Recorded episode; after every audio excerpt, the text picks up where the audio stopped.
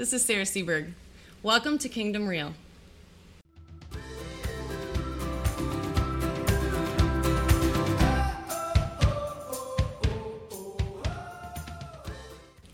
Today, we have a really exciting guest. I am so thankful that she's here. Her name is Heidi Woldhuis. Thank you so much for coming. It's my absolute pleasure to be here. Can't wait to do this. I've been looking forward to this. As have I. I've been like, is it time?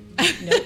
is it time? Nope. It's time now. So I love Yes. it. I've heard part of your story, and it's Yes. absolutely amazing. And I just want to thank you so much for coming here and mm-hmm. being willing to just be open and honest and mm-hmm. just tell us your story. I am thankful for the opportunity and grateful to do this with you. I am I'm I'm truly honored and I'm very thankful to be here. So thank you for having me. All right, so we'll get started. Um, so just tell us what tell us a little bit about growing up. Like, what did you learn from you know your family growing up? Sure. So growing up, um, I was born into and has always been in a family deeply involved and rooted in a very small, ultra conservative uh, church denomination. Um, church twice a Sunday. We've got catechism. We've got Sunday school. We did the go to grandma's house on Sunday because you always have the Sunday dinner after church. And, you know, I grew up with those gatherings. A lot of times it'd be go to one grandma for your little coffee and your sweet good, and then you go for the main main event, have your roast beef, mashed potatoes, and green beans at the other one because that's a good meal, I guess, for that for the church crowd. And um, it- you know, it was all I knew. Everybody I knew was in that church. It was my entire world. I think for the longest time, I really didn't know that there was anything other out there. I never thought of myself as different. I didn't think that people lived differently or thought differently because you're immersed in it. And when you're like itty bitty all the way to growing up and you hear that same thing, you come to believe those things. So I think though that unfortunately it my takeaways from what I really learned was that love is very conditional. Mm.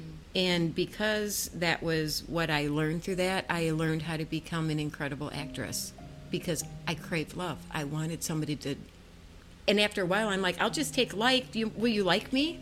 I'll be whatever you want. I'll act however you want. I'll look however you want. I'll grow my hair. I'll cut my hair. I'll curl it. I'll do it straight. I'll wear this. I'll act this. I'll be in choir. I'll play the piano. I'll do this. But will you like me? And it was that constant drive that no matter what I did, not quite good enough, keep trying, maybe. And it's kind of horrible when you're always waiting for the one thing you want so much to be taken away. Like, ah, how do I keep that? What's the magic secret? And um, at the time, I didn't realize that's what I was becoming. It just was because I didn't know any different. And surrounded by people all doing the same thing. It didn't stand out, so nobody draws attention to it. It kind of becomes the expected. You have to look this way. You're always happy. You're always pleasant. What can I do for you? I'd be glad to make ham buns and potato salad for the funeral slash baby shower slash whatever it may be. And um, always happy. Always happy. Life is really good all the time. And it wasn't. It just wasn't. And uh, so it uh, it became difficult the older I got. I w- always been a questioner. I not in a defiant way. I literally just wanted to know. I, I thrive on information. Just teach me. Teach me why I believe this. Yeah. You've told me I believe it, and I'm spouting it, and I'm saying the right things. But can I know why? So it's a mm. personal thing, and I don't know that maybe it was a fear if people started having their personal thing, it wouldn't be that church. So it was pretty much squashed. So that was my upbringing, and I'll say it's poor preparation for the adult world. So that's where I came from and uh, my beginnings in life that have led me on quite the adventurous journey. Yeah, there's no there's no amusement park that holds a candle to my roller coaster I've been on. So So yes. Tell me, you know, kind of in um, amongst all of that, Right. Tell me some like really good memories. I mean, do you have brothers and sisters? Tell me Mm-hmm. Like some some memories from when you were you when you were little. Yes. Anything like that. Um, you know, it's funny sometimes I'll try to think about and bring up memories, and it's almost like, do I have a lot of memories? Do I literally not remember anything? For a while, I thought, oh my goodness, I might have Alzheimer's or something because I don't remember. But I think the mind is a protective thing, and um, I'll get I'll get moments and spots where I'll remember different things, and um, it's like I I'm the oldest of four siblings, and it was myself, and then I had two brothers, and then I had a much long awaited sister, and oh my goodness, I can remember the joy I felt at having this new little sister. She came with me everywhere. I mean, I'm 16 years old, and I'm the one that's got my two year old sister in the back seat because I wanted to take her with me and hang out with her and spend time with her and um, i think that worked out great because um, my mother didn't enjoy children so for her she had four children. you grow up you get married preferably you know right after graduation and it will be somebody from this church or somebody that you met on a young people's gathering that you know you find your mate that's the reason for it and you marry within the church or if they're not from in the church they must become a member of the church Oh, okay. yes it yes you do not So small circles. Um, think circles. tiny Okay. oh tiny tight very close with lots of gatekeepers that was Mm-hmm. that was the life and um and i think for me i was i now can say that i was blessed with a personality that just loves to pour into people. I like to see people happy. I want to make them happy. I I love all that stuff. I also wanted to be home with my children. It was the perfect storm in the making for me to be in this denomination because A, I loved being that stay at home mom, and that was required. So that part's easy. But it didn't mean there wasn't all the other turmoil around with it. And because I wanted so much just for everybody to be happy, I was easily controlled by that desire to not cause waves, to not hurt anybody, don't make anybody mad, don't disappoint them. So I sacrificed myself all the time. It was always at my expense. Always, always, always. And um, over time, that becomes almost a self loathing because there wasn't anybody that did that for me. Right. So something is very wrong with me. Very, very, very wrong. So then it's, well, how do I fix it? Well, then try to be better, try to be nicer, try to be even more no waves, make everybody happy at all costs. And it's impossible. And it's not what we're supposed to do. It's never been what Jesus expected from us but I was trying desperately, and um, that worked until it didn't, and life kind of took some unexpected turns that you know we don't plan for, nor was I prepared for yet. I didn't have a choice to jump in the deep end, and it's sink or swim at that point. And I had children, so I knew I, I had to swim, and it wasn't pretty for a while, but um, so I know that there were moments of happiness. And um, I find it sad that they didn't revolve around my parents. It didn't revolve around family because it really, I don't remember the warm family thing. There wasn't love and stuff expressed. I didn't have a mom who hugged me. I didn't have parents that fed me just saying, You're such a blessing to start crying now. Um, children need affirmation Yes. and they want to know that they're worthy, that they matter, that they're loved. And when they don't, they grow up into adults that are willing to accept anything as long as somebody put the label that this is love on it. Or we would choose to say, well, this is as good as it's going to get for me. Um, so my moments came with, like, my dearest friend lived across the street from me. They were Catholic. Um, they went to a different denomination, but because there wasn't anybody from mine in there, I guess my parents bent the rules so I wouldn't be stuck in the house and they'd have to deal with me. So I was allowed to play with her. And um, their home became like a haven for me. I loved being there. Almost like an escape. It it was because of the dynamics of their family, and I got to watch a family that lived very differently, that loved each other differently. The dynamics between them all, it was just loving affirmation. And I was talking with my husband about this a few days ago, and all of a sudden it struck me something I hadn't thought about. My friend's father was a teacher at the local school, public school. Um, he was a science teacher, and I am fascinated by science, biology, and all of those things. And he used to sit and have conversations with me about things like that, like in depth, intelligent conversation. He was interested in what I thought. He would teach me and show me, and I was like, this is absolutely amazing. There's a grown up that's like willing to sit and talk with me about all these things. And um, it was just, it fed a craving need that I had for conversation that meant something meaningful, real conversation. Um, and then they moved. Oh. and it wasn't anymore. And that was more devastating now, you know, looking back, because then there was nobody. Um, How old were you? I was, I think I was 12 or 13 years old when she moved. Oh, such a fragile age. The too. worst time. Yes. The worst time. Mm-hmm. So it was then uh, pleading, well, do I have to go to school way over there? Because can't I just go to the local school? Absolutely Did not. you have a specific school that you absolutely. There are schools run um, through that denomination, elementary, uh, junior high, and a high school, and it, it was required for members that their children must go there. Homeschooling's not an option. Public school is absolutely not an option.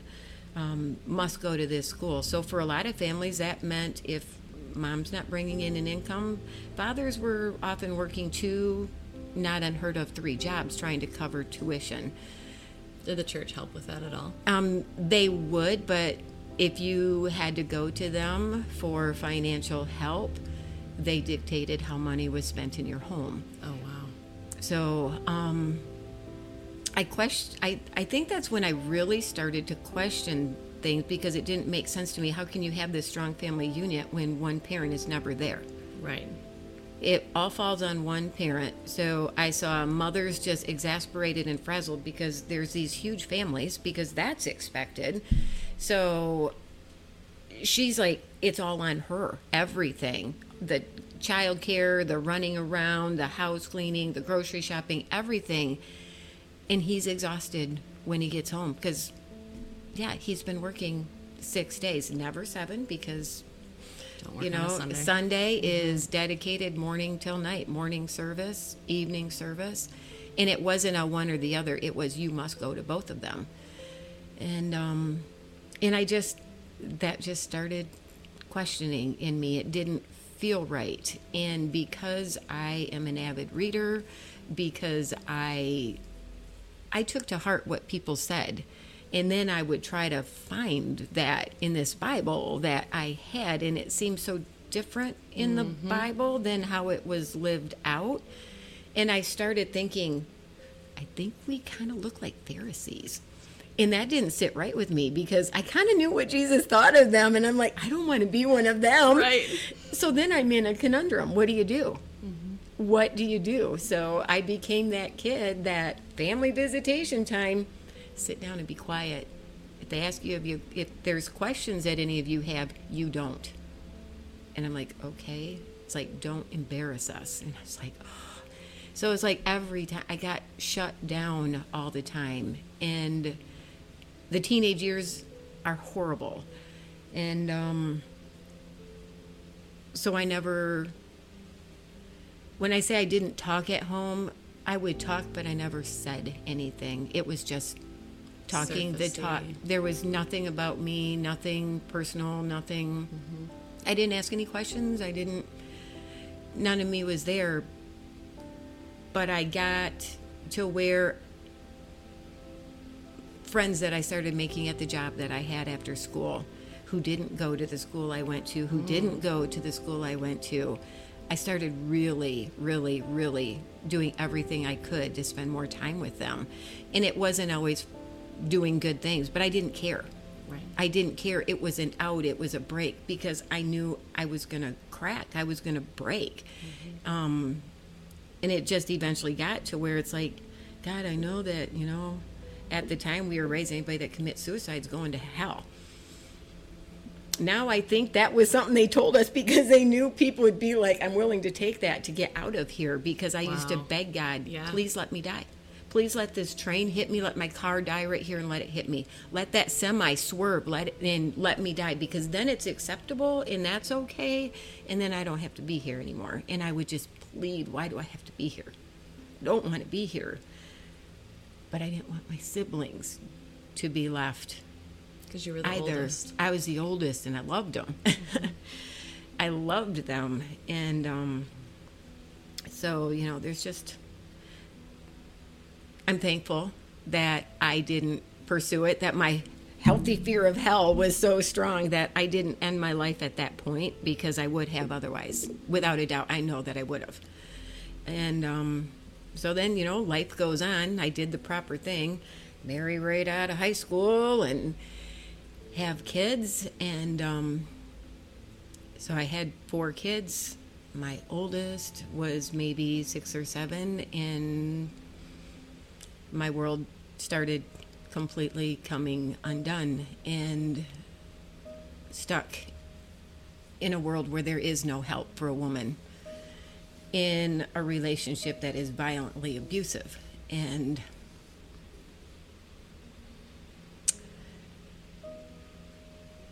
our church divorce is not an option. And when they say that they mean that in every every situation no matter what. Um,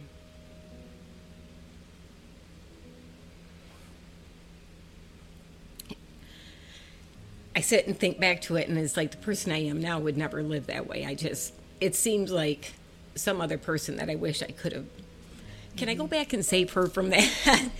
so um, people say so much, you know, a spouse can't rape you. Yes, they can. Um, mine did regularly, brutally, sick, um, twisted, took photos of it that he liked to show people.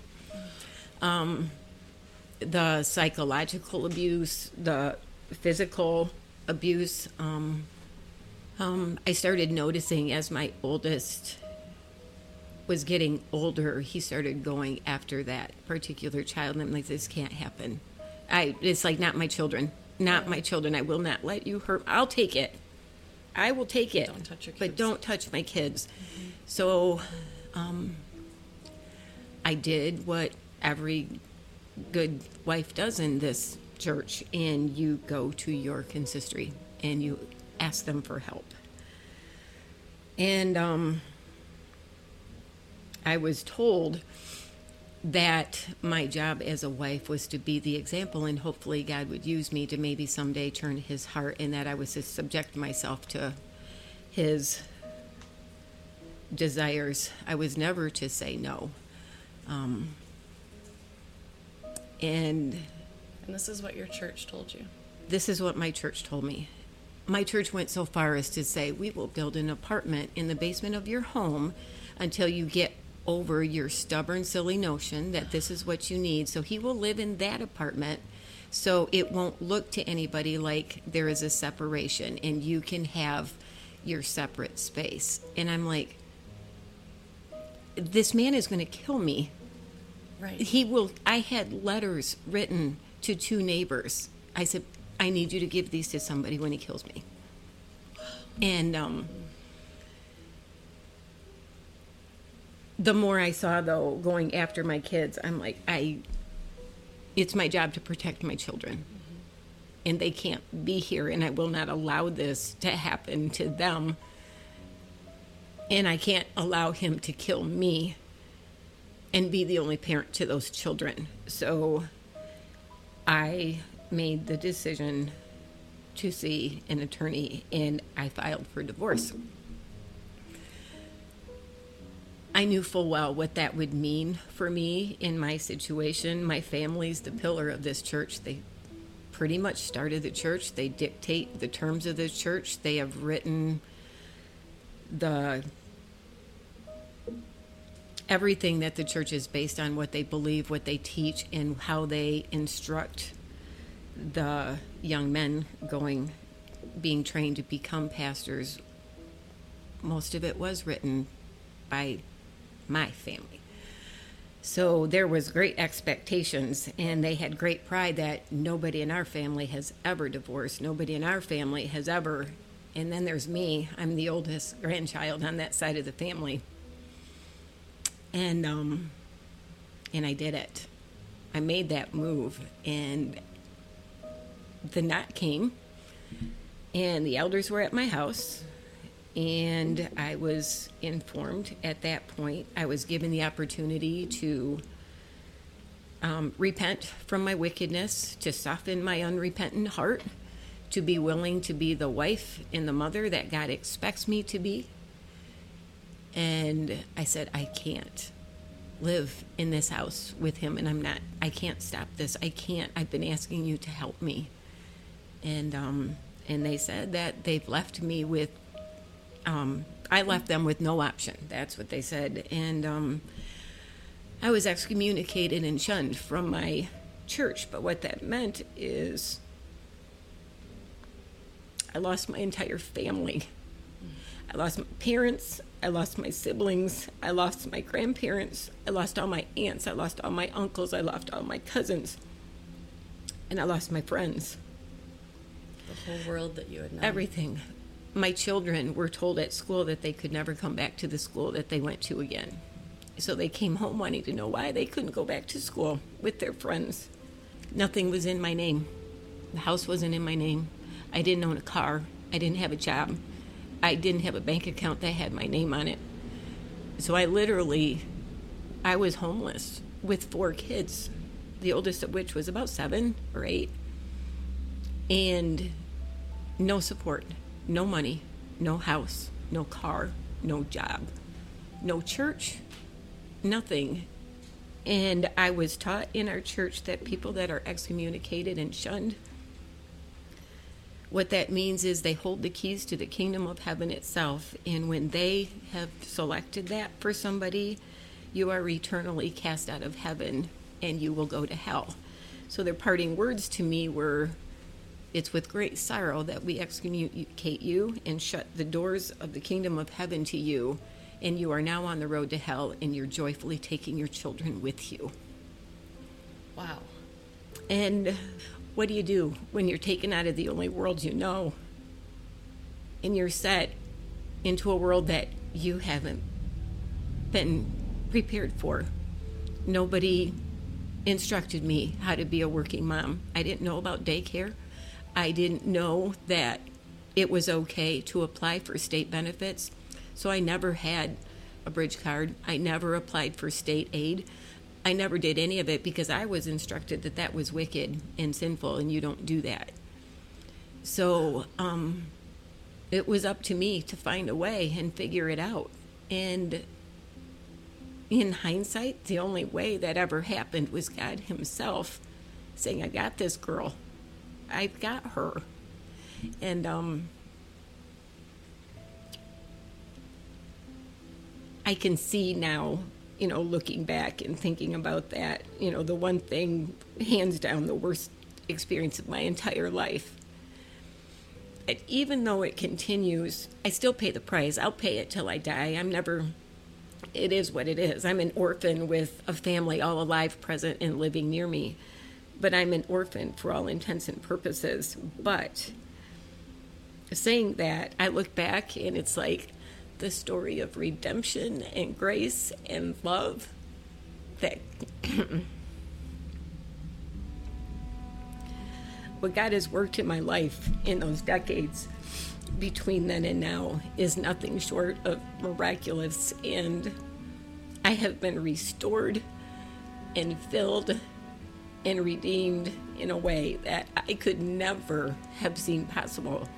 And um, he's working things through me because it's not me that um, that's allowing me to pour love into people just like me people that I was back then, but now I get them as soon as it happens to them. And I'm I'm not going to let them go through this. They don't have to. And we've now got a huge network. We're we're there and we're making a difference for them. And for me, it's my full circle moment. And the joy I have in that to go from this horrible, horrible ugliness in this period of time where I'm like, I can't do this. I don't know how I'm going to do this. To go from there and to be here now, in spite of things not being perfect, nothing is wonderful, things are broken, but life is beautiful and it's amazing, and the best is yet to come. And I'm so excited for it. And I'm thankful now for a God that loved me so fiercely through this, that saw that the only way to get me to here was to make sure I was cleanly broken away from a denomination that never would have allowed me to be where I am now. And God needs me now to do what I'm doing right now. Right. Can I go back and ask when you were going through all of this, did your family know what was going on in your marriage? Yes. And, and the abuse and everything? And they as well did not? Yeah. Yes. Help you? Um, my father's words literally were, Well, I did go out and beat him up, so I don't know why you think I didn't handle it. Do you not realize that just made him more angry and violent? Do you not realize that? Um, Even with their grandchildren involved? yes, my um, my parents hired an attorney and tried to take my children from me. When you decided to leave? When They they, heard that I filed for divorce, they hired an attorney and attempted to take my children away from me. Your own parents? My parents. I'm really excited to hear the rest of your story. Yeah, Because there's a lot there. It, it is absolutely incredible to hear, like you said, that full circleness that has come through all of this. And the thoughts that I was having while you were speaking were when nobody else saw you in those moments, God did. God did. God saw you. He was never not there. He I was there. never ever felt that God wasn't my foundation. Mm-hmm. I've never ever felt absent from him, apart from him, and that caused a lot of turmoil in somebody who believes that she now is going to hell. So I'm somebody that's going to hell that loves God so much. It's But- amazing that you you could feel that that sense of God's love. Yes. You know, and at the same mm-hmm. time be struggling with all of this, the earthly side of things. You know, just that complete turmoil. You know, inside of you, and so I I'm just I'm so thankful that you came and you were able to just tell us your story. Yes. And I look so forward to continuing part on two the next episode. on part, two, two. has uh oh there's some adventures and not always rosy in my two decades i have made my fair share of mistakes and i own them because i am forgiven Amen. thank you jesus and um the second part is really good. Well, I'm Sarah Seberg. Thank you so much for joining us for this episode of Kingdom Reel. Yes, it's as real as it gets here. And just thank you so much to Heidi for sharing your story. And mm. we can't wait till next time. Please join us for part two coming up.